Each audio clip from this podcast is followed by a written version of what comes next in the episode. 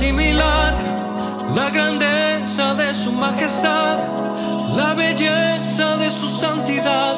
No hay palabras que puedan expresar toda la creación junta canta hoy. El cielo y la tierra unen su canción, adorando a nuestro creador. Juntos todos a una sola voz. Solo a Dios la.